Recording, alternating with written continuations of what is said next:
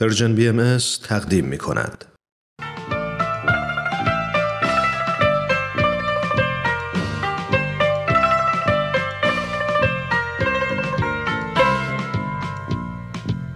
در تب و تاب انتخاب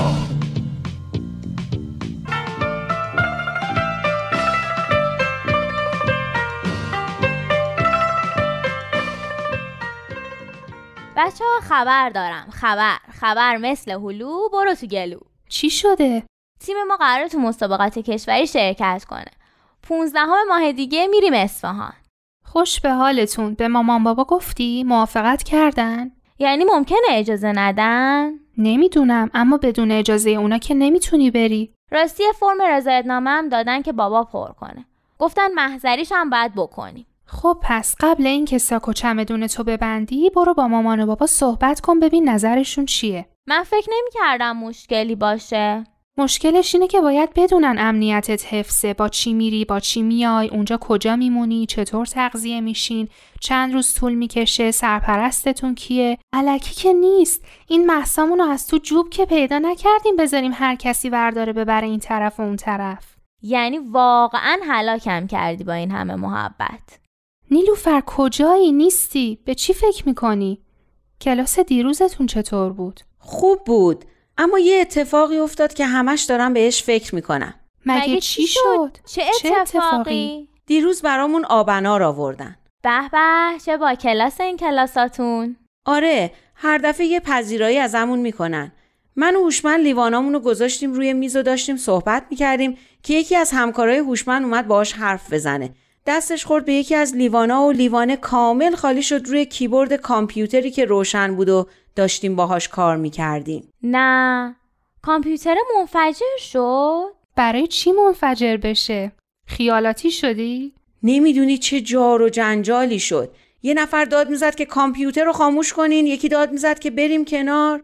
خلاصه همون همکار هوشمند آقای میرصادقی پرید و 2 شاخه کامپیوتر رو از برق کشید. چی شد؟ کامپیوتر سوخت؟ نمیدونم، استادمون که خودش خدای سخت افزار و نرم افزار و همه این مسائله گفت کیبوردشو بدیم باز کنن و تمیز کنن، بعد بذارن خشک بشه، ممکنه 1-2 قطعه‌اش عوض کردن بخواد، ممکنه هم اصلا طوریش نشده باشه. پس به خیر گذشت. کیبورده که اصلا مهم نبود. این کامپیوترایی که اینا دارن مال عهد بوغه، 10 سال پیش باید بازنشسته میشدن. آره بابا، تازه مگه یه کیبورد نو چنده؟ حالا ببین چی شد. آقای میرصادقی همین که 2 شاخه رو از برق کشید برگشت به طرف ما و گفت همکارای عزیز یه آبخنک بخورین برین سر کارتون. اینو که گفت انگار که بلا گفت.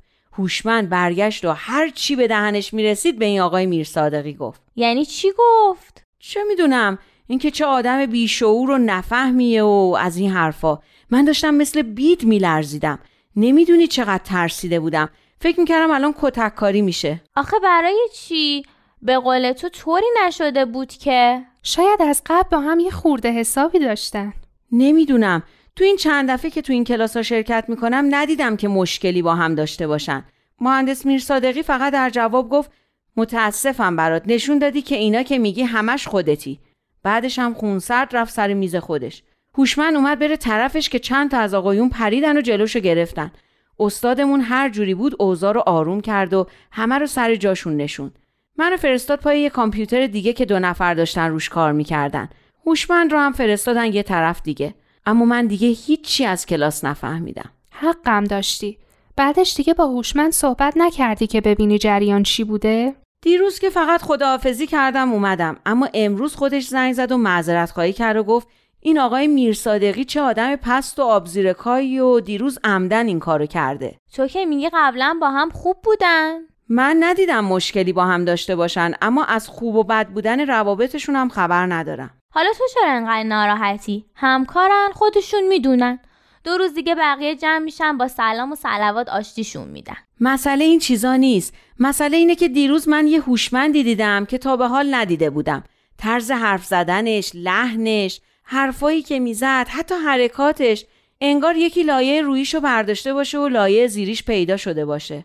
البته این که تو دعوا همیشه اتفاق میفته. تو عصبانیت همه رودرباسی‌ها و ملاحظه‌کاری‌ها کنار میره. البته همینجوری نمیمونه، دوباره میاد سر جاش. راست میگه. دیگه تو دعوا که حلوا که قسمت نمیکنن. اگه شخصیت واقعیش همین باشه چی؟ به نظر من حتی اگه این آقای میرصادقی از قصدم این کارو کرده بود، بازم این عکس العمل هوشمند زیادی بود، اونم جلوی من. راستش به نظر من همین عکس العمل زیادی میاد، مگه اینکه سوابقی با هم داشته باشن که ظاهرا دارن. گاهی وقتا ناراحتیای کوچیک کوچیک جمع میشه یهو فوران میکنه. اون دوتایی که بعدش رفتی پیششون چیزی نمیدونستن؟ نه، اونا هم مثل من از یه شرکت دیگه اومده بودن. البته اونا هم از رفتار هوشمند خوششون نیومده بود و میگفتن چیز مهمی نبوده و اتفاقه و پیش میاد و از اینجور حرفا. راستشو بخواین این موضوع خیلی نگرانم کرده. از دیروز تا حالا از فکرش بیرون نمیام. برای چی؟ یه چیزی بین خودشون پیش اومده بعدم درست میشه. تو چرا باید نگرانش باشی؟ اما من حالا که فکر میکنم میبینم حق با نیلوفره. البته نه اینکه نگرانی چیز خوبی باشه، اما این دوره آشنایی درست برای دقت کردن به همین نشونه ها و علائمه.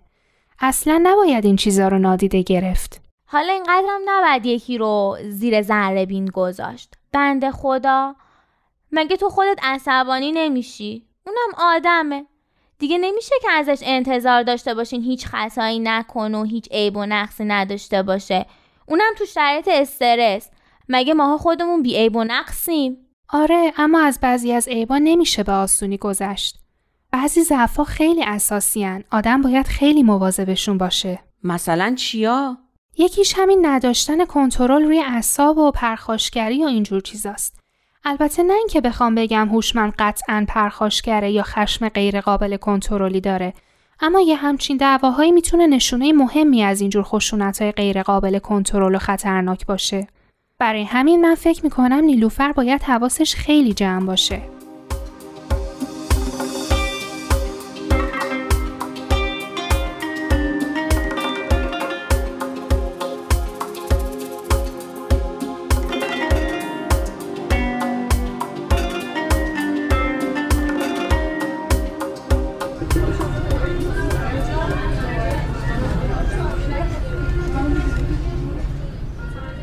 حالا نظرتون درباره من چیه؟ مثبته؟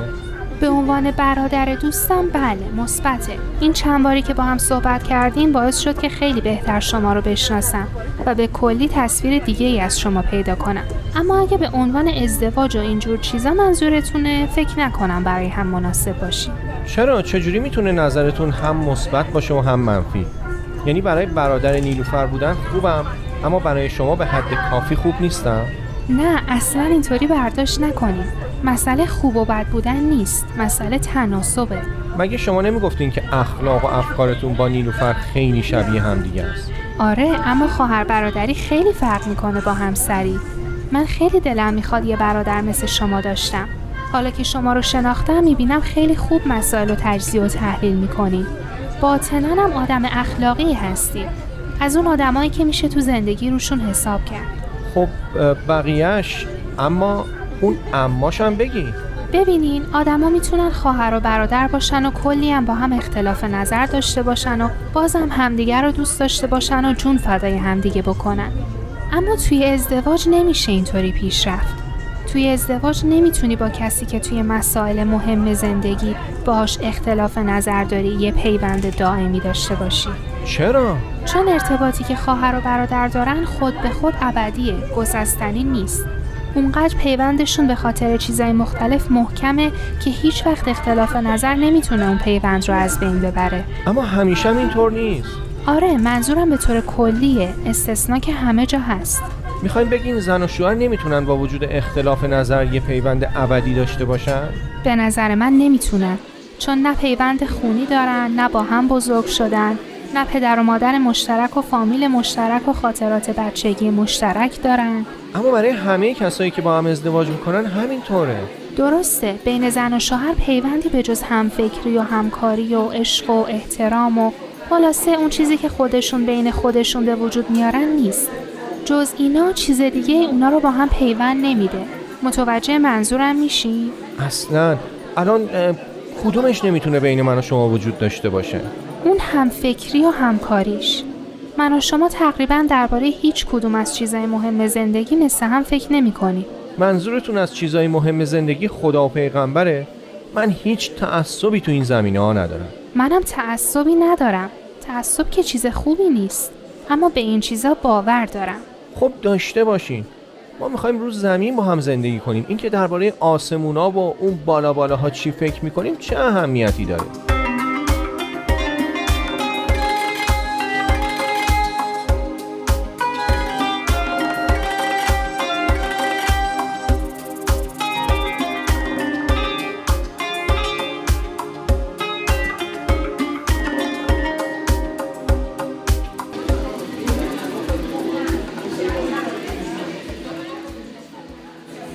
ببرم قربان؟ چیز دیگه ایمیل نداری؟ چرا، یه چیزی برامون بیار. صاحب خانم شما چی میخورین؟ یه چیزی سفارش بدین که بتونیم به حرفمون ادامه بدیم. نه قربان، این چه حرفیه؟ شما مشتری مایید، اینجا متعلق به خودتونه. خواهش میکنم 2 تا از اون خوشمزه ترین و خاص ترین چیزایی که دارین برامون بیارین. انتخاب خودتون. چشم قربان. خب میگفتیم این مسئله دین و مذهبو برای من قشنگ توضیح بدین که ببینم چه ربطی میتونه به ازدواج 2 نفر داشته باشه. شما اعتقاد خودتو داری، منم اعتقاد یا بی‌اعتقادی خودمو. چه مشکلی پیش میاد؟ دقیقاً اونجا که چیزی که من باور دارم مربوط به آسمونا و یه جای دیگه و اون دنیا نیست. مربوط به همین زندگیه که هر روز میکنی. اصلاً اون شکلی نیست که شما فکر میکنید. خیلی تو نحوه زندگی آدم موثره. شما میتونید مراسم و عبادات خودتون رو داشته باشین. منش مخالفتی ندارم. من اگه خواستم مسجد خودمون رو میرم. شما به اون کلیسا یا هر چیز دیگه‌ای که دارین. متاسفانه موضوع به این سادگی نیست. یه خانواده نمیتونه از 2 طرف کشیده بشه. یه هدف مشترک میخواد که زن و شوهر با هم براش تلاش کنن. برای بعضیا این هدف مشترک رسیدن به رفاه مادیه، برای بعضیا رشد و بالندگیه، برای بعضیام کمک به عالم انسانیه. حالا شما تو زندگی هدفتون چیه؟ خب راستش همه اینایی که گفتم. من فکر میکنم زن و شوهر باید به کمک همدیگه یه رفاه نسبی برای خانواده‌شون به دست بیارن تا بتونن با خیال راحت بچه‌هاشون رو تربیت کنن و به رشد اونا و همدیگه کمک کنن. در عین حال نباید فقط به فکر رفاه و خوشبختی خودشون باشن. باید سعی کنن دیگران هم از یه همچین شرایطی برخوردار باشن. خب اینا که من باهاش موافقم. یه جوری صحبت کردن که من فکر کردم چی می‌خوایم بگیم. مطمئنین که میدونین داشتن این هدف‌ها یعنی چه نوع زندگی؟ میخوام بگم اینا یه مش حرف قشنگ نیست که برای تزیین بذاریم تو تاقچه و بعد بریم دنبال زندگیمون. اینا اصولیه که یه خانواده باید بر اساس اون زندگی کنه هر روز. من میفهمم که کمک به رشد و بالندگی بچه‌ها یعنی چی، اما نمیفهمم زن و شوهر چطور میتونن به رشد هم کمک کنن. یعنی عملاً چیکار میکنن؟ برای هم کتاب میخونن؟ ممکنه کتابم با هم بخونن، اما منظورم اینه که با همدیگه جلو برن و به همدیگه کمک کنن تا به آدم بهتری تبدیل بشن. از نظر اخلاقی و روحانی پیشرفت کنن، مهربونتر بشن، صادقتر، بخشنده‌تر، دید وسیع‌تری نسبت به مسائل پیدا کنن و این کارا رو نه فقط برای خودشون، بلکه برای دیگران و برای کل جامعهشون هم انجام بدن. پیش برن و به بقیه هم کمک کنن که پیش برن. این من از این فکرها خیلی خوشم میاد، اما یه خورده شعرگونه است. یعنی میخواین بگین نشدنیه؟ نمیدونم، شاید هم شدنی باشه. البته اگه بحث و دعوا سر خرج خونه و مامانت چی گفت و خواهرت چی کار کرد بزن. خب این دقیقاً همون زندگیه که من نمیخوام داشته باشم. من نمیخوام عمرمو با این چیزا تلف کنم. برای همینه که میگم خیلی مهمه زن و مرد توی این که از زندگی چی میخوان توافق داشته باشن. اون وقت شما میگین من مناسب شما نیستم چون دنبال همین حرفا؟ نه منظورمو بد برداشت نکنی. شما هم درباره من زود قضاوت نکنین. درسته که برای اولین باره که این حرفا رو میشنوم، اما این دلیل نمیشه که نتونم اینطوری زندگی کنم که شما میگین. مگه اینکه شما کلا نخواین با کسی که دین شما رو نداره ازدواج کنین. نه، مسئله اصلی برای من همونه که گفتم. به نظر من اعتقاد هر کسی به خودش و خدای خودش مربوط میشه، اما اون چیزی که به خانواده‌شون مربوط میشه باید در موردش توافق نظر داشته باشن.